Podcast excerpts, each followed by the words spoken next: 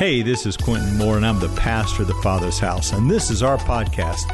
Thanks for joining us today. I hope the message inspires you, gives you faith, and lets you see that God is truly moving in your life. We hope you enjoy today's message. Uh, you got a Bible? Turn with me to Philippians chapter 3. I'm talking about the road to the cross. I've been trying to do those little snippets uh, every day. If you're following along with me in that devotional, there's little snippets that go along with that on my Facebook and Instagram and all that stuff. I don't know how they do it, but anyway, it's there. So uh, we're, we're moving from now until Easter. And uh, I had to explain, it dawned on me the other day, was talking about how Jesus was home from London. And someone said, Who, who what, what? Well, we have this young man that has uh, played Jesus for us for about the last eight or nine years in our play. And they were in Durham for the last year or so. Well, they got to come home, so Jesus is home from England, so now we can do. You, you, don't realize you get to talking and you realize there's people sitting out there in a crowd that don't they what are you talking about uh, jesus has been hiding in london for 2000 years uh, elvis is in cuba jesus is Philippians chapter 3, verse 7 But whatever were gains to me, I now consider loss for the sake of Christ. What is more, I consider everything a loss because of the surpassing worth of knowing Christ. Jesus, my Lord, for whose sake I have lost all things, I consider them garbage, rubbish, trash, mm, that I may gain Christ and be found in him not having a righteousness of my own that comes from the law, but that which is through faith in Christ. For the righteousness that comes from God on the basis of faith. I want to know Christ. Anybody here want to know Christ?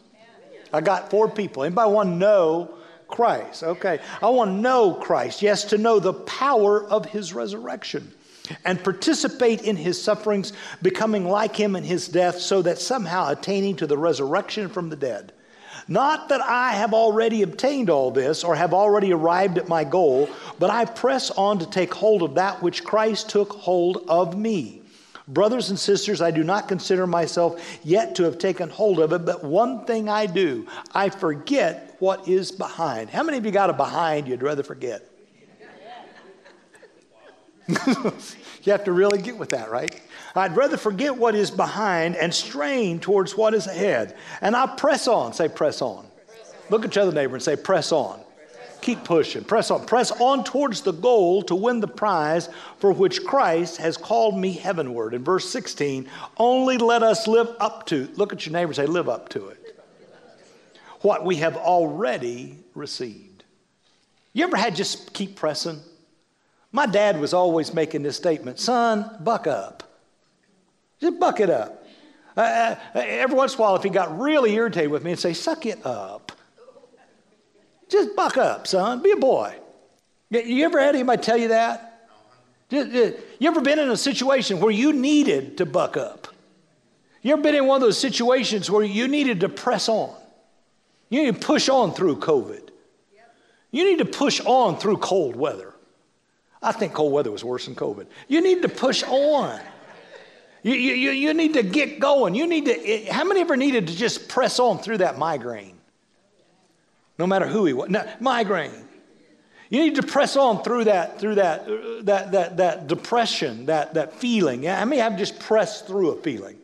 You can't wallow in it. You just got to press through it. You got to push through it a little bit. You just have to keep, you got to endure, the Bible would say. You, you, you got to persevere, the scriptures would say. How many of you ever had to put pressure on yourself? Had to drink another cup of coffee and finish that? You, you, no? You, you, knew you just had to keep going. You had to keep walking. I, I, I would say something to this generation right now, and that is man up. Quit, quit being a bunch of sissies. You got to put a little pressure on yourself. You, you ever had to get in shape? I had to, yeah, listen, yeah, uh, sometimes you don't know you're out of shape until you have to do something that reveals. You ever had something come on you and it revealed that you were out of shape? I had to run the other day.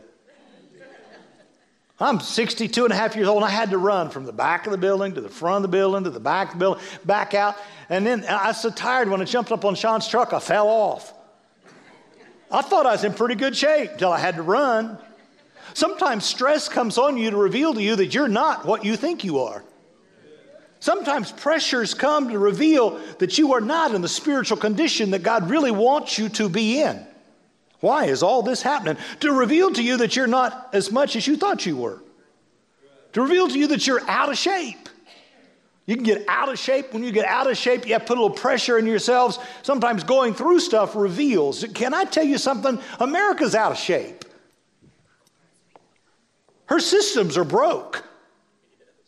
Think about it. All you've seen all year long is the fact that there's pressure that came up on systems of our social construct, and it just didn't work.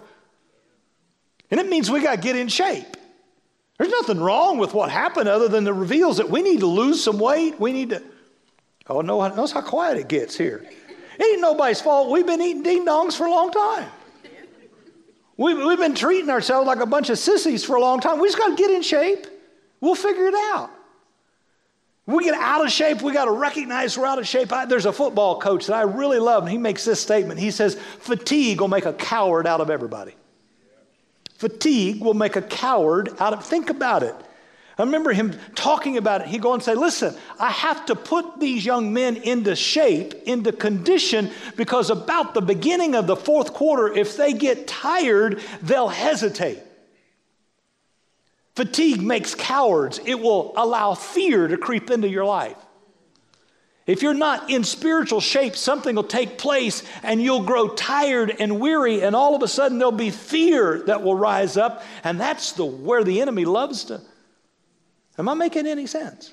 So when your pastor spends his whole life going, You ought to pray. When your pastor spends his whole life saying, You ought to read your Bible. When your pastor spends his whole life, listen, I've spent my whole life saying, you ought to be in better shape. I've spent my entire life trying to talk about spiritual disciplines. Why? Because crap will happen. Stuff will happen in your life. Things will show up, and all of a sudden you'll be falling off the back of a pickup truck thinking, I can't breathe. And it'll reveal that you need to get yourself back in shape. And, and Listen, I always check the oil in my car before I go out of town. Why?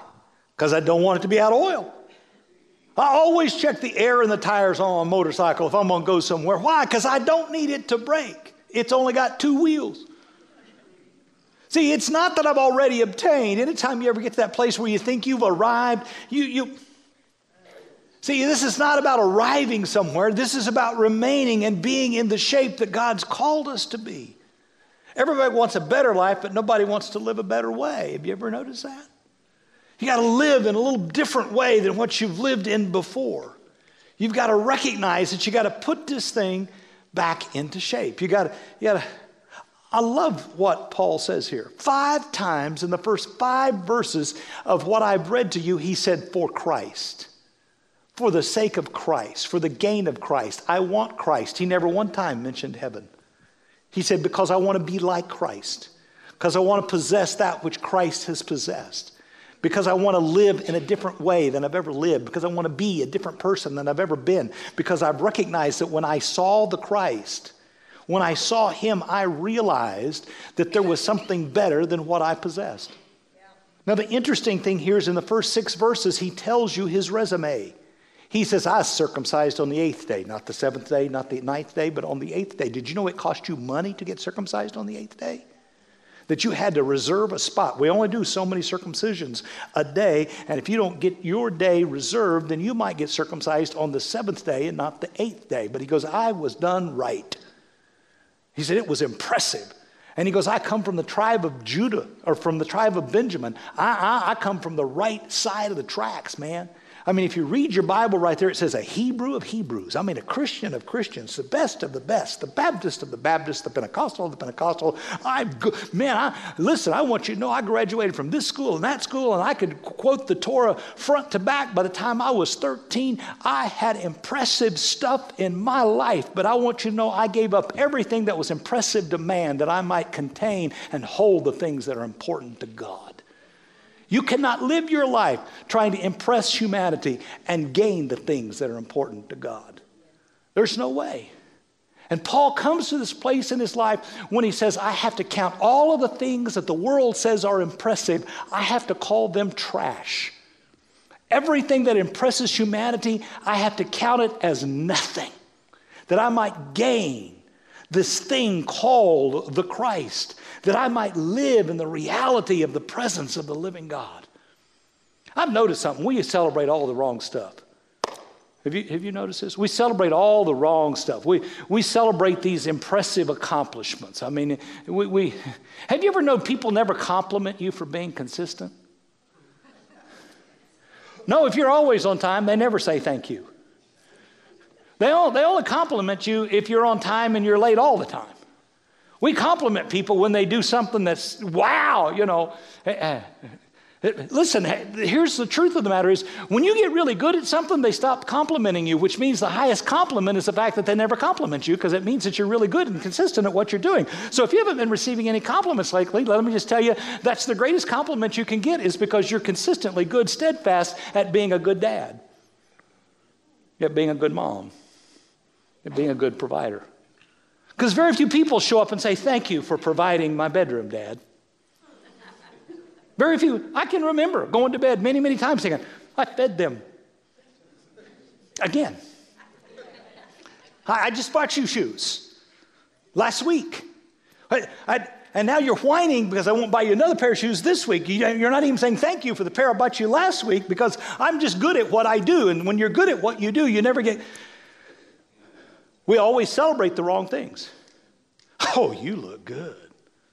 You, you, ever, you look good. Have you lost a little weight? Never, nobody ever says, you look good still. Always. I mean, how about, just, how about just complimenting somebody? For, You're always clean. Thank you. I mean, come on, right?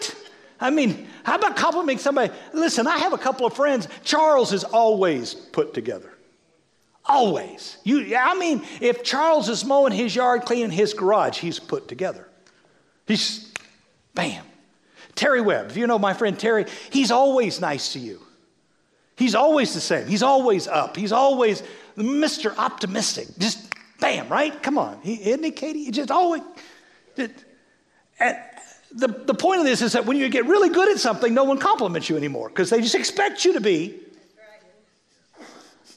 Right? And if you're not careful, you'll get depressed that nobody's complimenting you over.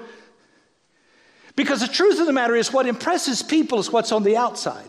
But the only reason you can maintain things out here in an impressive way is that you've worked on what's on the inside. It's the character of Charles that's really good. It's the character of Terry that's really good. And that equates in that. But see, you never get any compliments for working on the you that no one can see. And it's a long, again, we compliment the wrong things. Man, you're looking good. Have you lost any weight? No, the, the, the real question is, you're looking really good. Did, did you get rid of some bitterness? Did, did you lose an attitude? Who did you forgive? See, what we really need to be complimenting is what really is going on on the inside, not on what we can see. You know, oh, you, you, you, must, you must have got over something this week. Isn't that right? We compliment the wrong things. Maybe we ought to, maybe we ought to start paying attention because God looks at the heart, He doesn't look at the outside. Paul is trying to say to us in Philippians 3 that I had to give up what was impressive to the world. I had to recognize that when I met the Christ and when I saw Jesus, that I was seeing something that was far greater than anything I could attain to here. That when I saw Christ on the cross, when I realized that Jesus had come into my life and that he had taken on himself my sin, my sickness, that he had come into my lostness, In fact, he writes to the Corinthians and says, If I'm crazy, it's because I saw the love of Christ, and that if one died for all, then we've all died to Christ. No one should live any longer for themselves. It has nothing to do with our moral attributes, it has nothing to do with our doctrine, it has nothing to do with our religious ascent into being per- perfect. It has to do with He came into that which is imperfect, that that which is imperfect might praise Him who is perfect, who has decided by grace to come and share His perfection with us in spite of ourselves. That, that you can't earn this, you don't deserve this, that it comes as a gift. And Paul begins to expound on the reality that it's not just that you confess the Christ, but that you be possessed by the Christ. That you be conformed to the image and the likeness of the Christ. And he hears those words that Peter says if anyone desires, he must deny himself, lose himself, take up the cross. He must exchange his life for this life. For what profit a man for him to gain the whole world and lose his soul? I would say that to all of us. What profit a man or a woman to gain everything and yet not have the Christ on the inside? The anointed one, the one that destroys yokes, moves mountains, that heals the sick, raises the dead, the reality of it is, is we have to put our value in the right spot. Paul writes to the Romans and he said, He whom he foreknew predestined to be conformed to the image. I want to become like this man who gave his life for others. I want to know him. And that word know is an adult word. Look at your neighbor and say, This is rated R. This is an adult word. To know isn't to mentally ascend, but to know is to be intimately united. The only way I can describe it is through a man knowing a woman intimately. To know. Listen, I can describe Annie to you, but I really don't care to because I know her. See, no one knows the heart of a man save the God himself. You see, we, we have to understand. Paul said, I don't want to just ascend upon you mentally, I want to know you intimately. I want to know you in every area of my life. I, I desire to understand this reality of you being. Why? Because as he is, so am I. Because listen, if that anointing that, that anoints and destroys you, if that's in me, there's more to me than Cinderella. That's why we love the story. There's more to me than Superman. There's more down on the inside of me.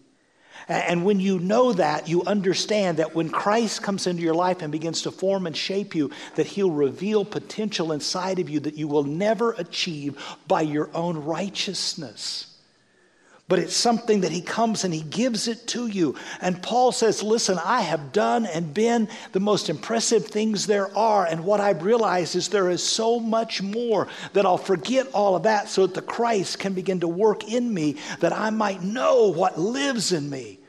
For Christ in me is the very hope of his glory. Christ working inside of me releases the anointing that he has given to me. Every one of you have an anointing, a smearing, a rubbing, the empowerment of God to become the person that he created you to be. But you must let go of those things that impress you. You have to stop evaluating and judging other people and allow yourself to recognize that it is Christ that comes inside of a human being and causes them to be like him that He comes to reform us. He comes to form us in the image and the likeness of God so that the glory of God is seen through you and I as we are good to one another, as we are generous to one another, as we love one another as we lift one another up, as we encourage one another, as we pull for one another, as we push with one another. Oh, God, listen, great people don't do great things. God does great things through people who have surrendered their lives to the Spirit of the living God that's now on the inside of us, strengthening us day by day that we become more and more like Him. That's why Paul says, I pray that you might be formed or reformed, born in the image and the likeness of God, in that rebirth and that re-becoming, to become again. Everybody wants a better life, nobody wants to live a better way. But we have to choose a better way. We have to become fully alive that we might know know intimately the reality of that love. And then to believe in the power of the resurrection. I want to know the Christ and I want to experience the power of the resurrection. You can tell me you want a powerless gospel, but my question is what's the point? If I don't need the power of the Christ, I think I'll just be Buddhist. It's easier. I'm not, I don't, I don't need the power of God. Really? How in the hell did you live the last year? I'm serious. This last year has been tough. How did you get through without the power of God helping you? Some of you think you did it yourself. No, that was the power of God that you just remain ungrateful for. See, the only thing we got, the only reason America is coming through this is the power and the grace and the mercy and the love of God. That's how we got through it. I didn't, I did it on my own. I got up, went to work every day. You jerk.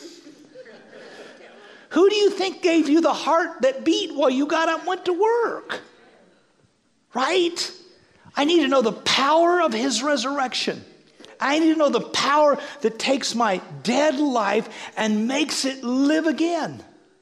To know that kind of power, to experience that kind of reality. And, and there's so many Marthas. I know, Lazarus will live again, again in the last day. No, Jesus said, I am the resurrection. That faith is now, that there is a present, a, a, a reality of a life that conquers death. You can live in the power of his resurrection today. You, you can experience that reality of who he is and what he's doing and how he's moving. I want to know the power of his resurrection now. I want a present reality. I, I don't want a future promise. I want a present reality. One of the reasons why I keep bringing you back to here is because every time you remember he died and rose again, you also know he's alive in you today. It's no longer I that live, but it's Christ that lives within me. And to jolt our minds into the realization that there's more in me, there's He in me. And, and that I have to surrender to that reality I have to surrender to that moment and I have to allow that Christ to begin to come and break the bondages that I can know that. But I got Heather sitting in my office. And I was teaching this. I was actually dry running it through staff. You don't know what that means? I was trying it out. And, and Heather looks up at me and she goes, Dad, that's really good but it's so spiritual. Uh, yeah? She said, make it practical. I said, huh? She said, you're going to have to explain to us how we do that. I said, well, honey, that's easy. He said, I want to know the power of the resurrection and your sufferings. Did, did you take me back to that verse? Can you take me back? I, he connects that to this thing uh, the fellowship, uh, no, the power of his resurrection and the fellowship of his sufferings. See, Peter said, Thou art the Christ, but oh, no, no, no, no, don't go suffer. Can I tell you something about humanity? We want the power of the resurrection, we just don't want to die. And how I make this practical to you is, is this is going to hurt. I got good news and I got bad news. You're going to live again.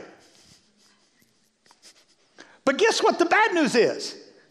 You're going to die first. And guess how you're going to die? In the fellowship of his sufferings. Listen, I don't need you to die like Jesus died. I need you to live like Jesus died. I, am not trying to die like Jesus died. I'm trying to live like he really did in the fellowship of his sufferings. How do I know him and the power of his resurrection?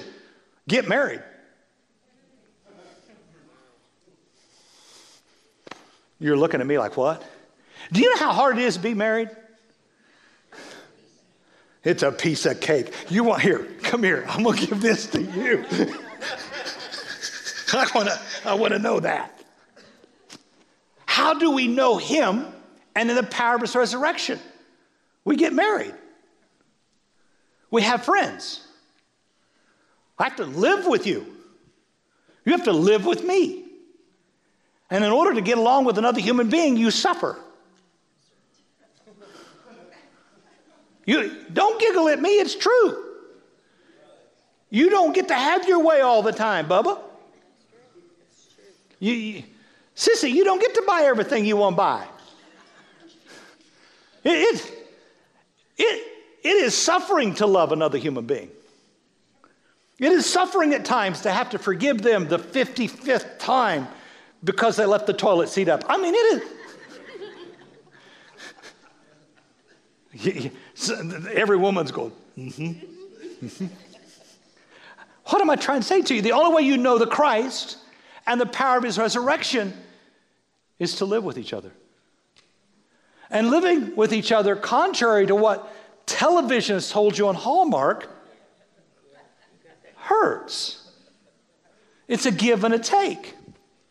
It's a meshing of sometimes I got to surrender my rights. Sometimes I, I got to say, okay, have it your way. Am I making any sense? The only way to know Him spiritually and the power of His resurrection is to live it out physically, is to live it out in the here and now.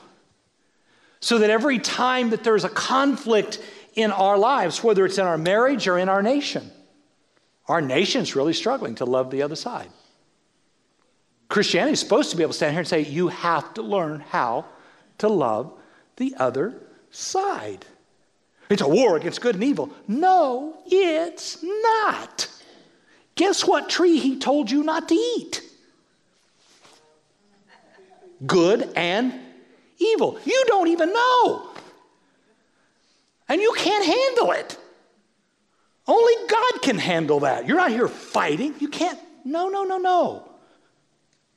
How do you know Him and the power of the resurrection? You live it out with people that you don't even like.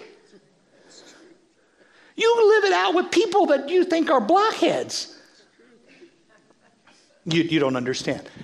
You're going to forgive me as I tell you this. Can I tell you something? When I'm preaching to you and people are up moving around, that is the most difficult thing I've ever done in my life. I love all of you. But when you get up and you do all this, you do, do you know, go to the bathroom before you come in. If I can wait 90 minutes, you can wait 90 minutes. I love you. But now, you can learn to sit still. And he's making me mad. That's okay. I've been putting up with you for 35 years.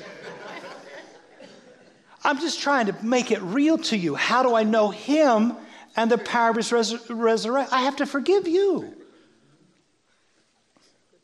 And you have to learn to respect me. That's suffering. Because sometimes I don't want to forgive you. Sometimes I just want to slap. Never. Listen, I'm telling on me. But are you getting it? Are, are, are you, how do I know him and the power of his resurrection? I live this life. And I live this life because sometimes it hurts. She's mean to me. Can I tell you something? She's mean to me. Have you ever walked in your grandkid's room and the other one's going, He's mean? How do I know this? I live. I live in this and I, I, I, hurt and my rights get trampled on and, and I want to make it out about me and it's not about me, it's about others. And, and, and, uh, and all of that is going on and, and, and God is shaping me and I'm learning. And it's not that I've already arrived. Do you hear Paul now? I haven't got this all together. I, I, haven't attained. So I do one thing I forget and I push. And how do I know that I'm getting better? Not because I've arrived, but because there's progress. There's a little progress in me because 30 years ago I'd have slapped you. 30 years ago, I'd stop everything go, hey, Nicholas, come here. Go ask him. He's sitting back there watching. Nicholas was like 10, and, and, and he was horsing around. I stop, stop everything. Bring that kid up. Put that kid right here. Sorry, son. It's, I have not yet arrived. Nobody in this room has arrived. But what we do is encourage one another to press on. We encourage one another to listen. COVID made me mad. Cold snap made me mad. I know how they should fix it. Just ask me, I tell you. But can I tell you, as a man who watched it happen in this community, what I knew to do was to be involved and help. Because I got to tell you, Reno County, you've been blessed. You had doctors that cared, you had health officials that cared, you had civic leaders that cared. You had people that were doing their dead level best in a situation that they didn't know what to do. Listen, America, you're blessed. For, for people to develop a vaccine, everybody going, for people to develop a vaccine in nine months is miraculous. Take it, don't take it, I don't care. But I just wonder if we could take the next problem and solve it in nine months. What if we all got together and we had to solve racism? I bet we could do it. It's amazing what you could do when you have to. It's amazing what happens when you put people under pressure and you quit pointing fingers at one another and you begin to suffer with one another as to how to solve problems. We're blessed.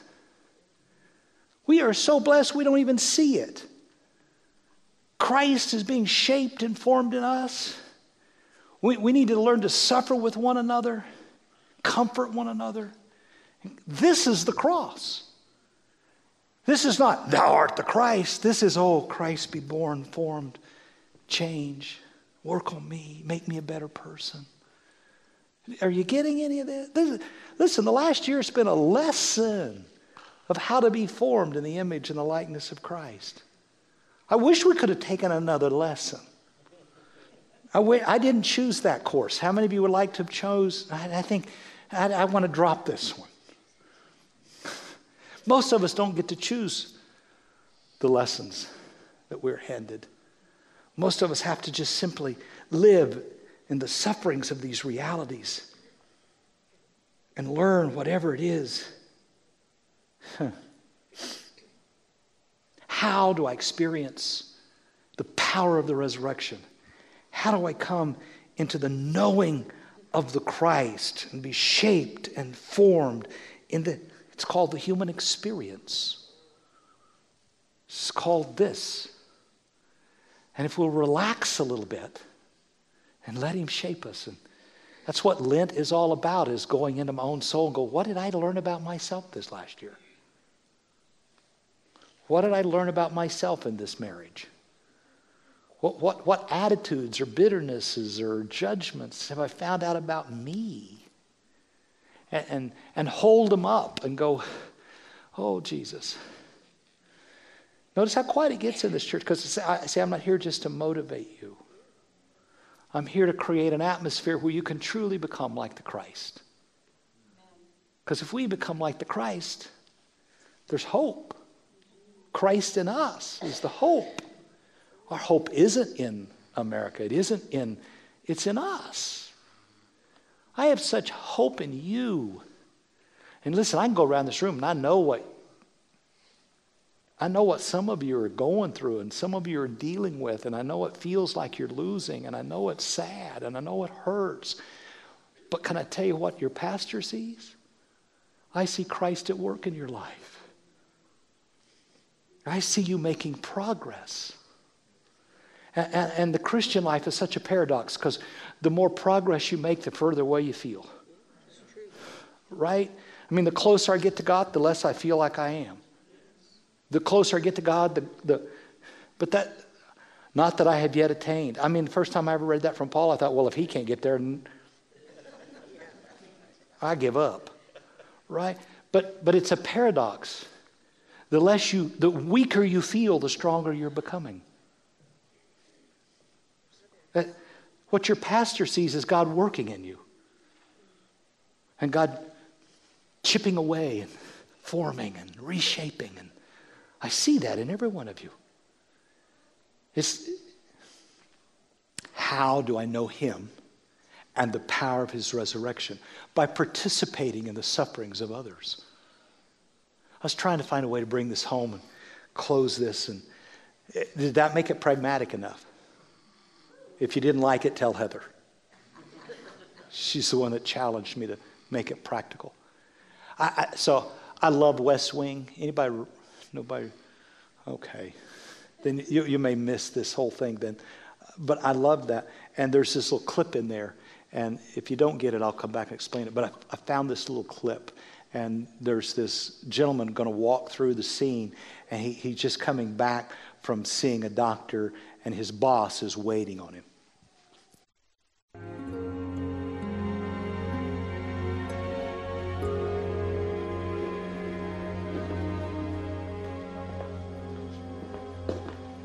How'd it go? Did you wait around for me? How'd it go? He thinks I may have an eating disorder. Josh. And uh, fear of rectangles. That's not weird, is it? I didn't cut my hand on a glass. I broke a window in my apartment. This guy's walking down the street when he falls in the hall. The walls are so steep he can't get out. A doctor passes by and the guy shouts up, Hey, you, can you help me out? The doctor writes a prescription, throws it down in the hole, and moves on. Then a priest comes along and the guy shouts up, Father, I'm down in this hole, can you help me out? The priest writes out a prayer, throws it down in the hole, and moves on. Then a friend walks by. Hey, Joe, it's me, can you help me out? And the friend jumps in the hole. Our guy says, Are you stupid? Now we're both down here. The friend says, yeah, but I've been down here before and I know the way out.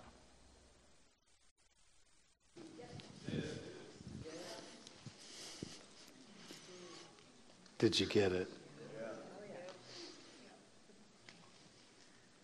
How do I know him and the power of his resurrection? I jump into the hole. That's what Christ has done. You don't know him because you have mentally ascended into him. You know him because he jumped into the hole called your life. He jumped into whatever situation you're in today because he knows the way out. That's what Christ has done. And Paul says that I might know him and the power of his resurrection and the fellowship of his sufferings. What hole have you jumped in lately? Whose suffering have you jumped into lately? That's how you know the Christ and the power of his resurrection when you have enough love for someone else that you jump into the suffering that perhaps they created for themselves. But you love them, you have compassion for them.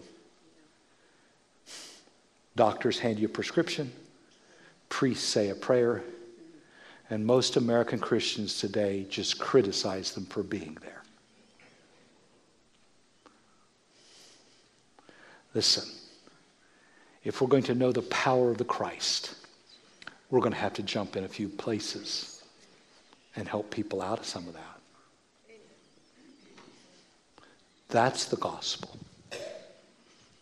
I want to know him. I want to know that power. So, whose suffering are you willing to share? If anyone desires me, he will have to deny himself, take up his cross, lose his life, and follow me. Hmm.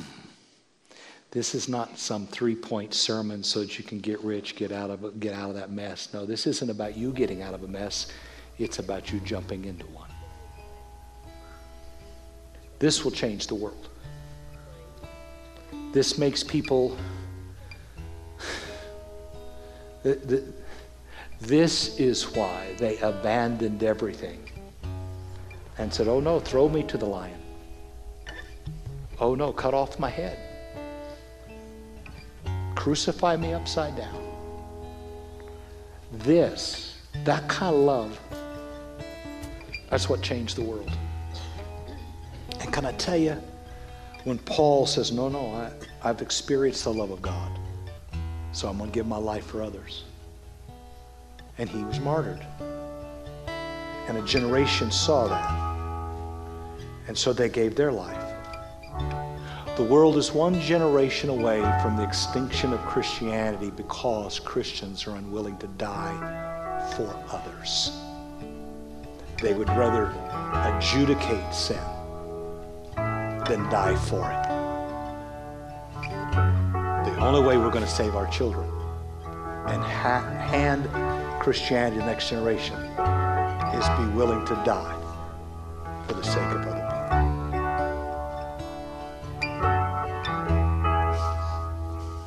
Yeah, but I've been here before, and I know the way out.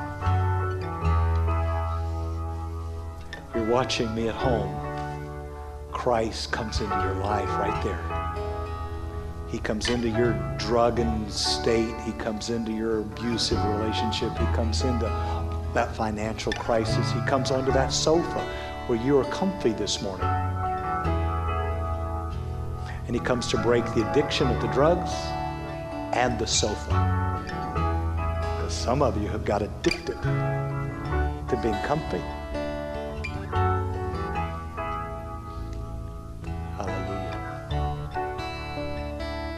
If you're in a situation this morning, I'm not going to ask you to stand. I want you to close your eyes. And I want you to see Christ sit down beside you. He's with you in that situation and in this moment. Got your eyes closed? And if you're sitting there and you're saying, I'm not in that hole, would you just, for one moment, pretend that you're sitting with someone who is?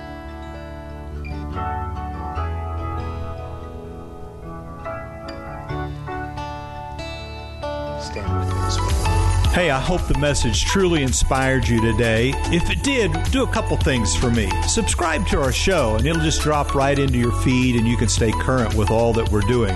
The second thing is, is if you've been impacted by this ministry, you can click the link right there in front of you, and you can become one of our givers, and that'll help us to keep spreading the gospel and the good news around the world. Everyone needs to hear the good news right now, maybe more than any other time. So God bless, and I'll see you next time.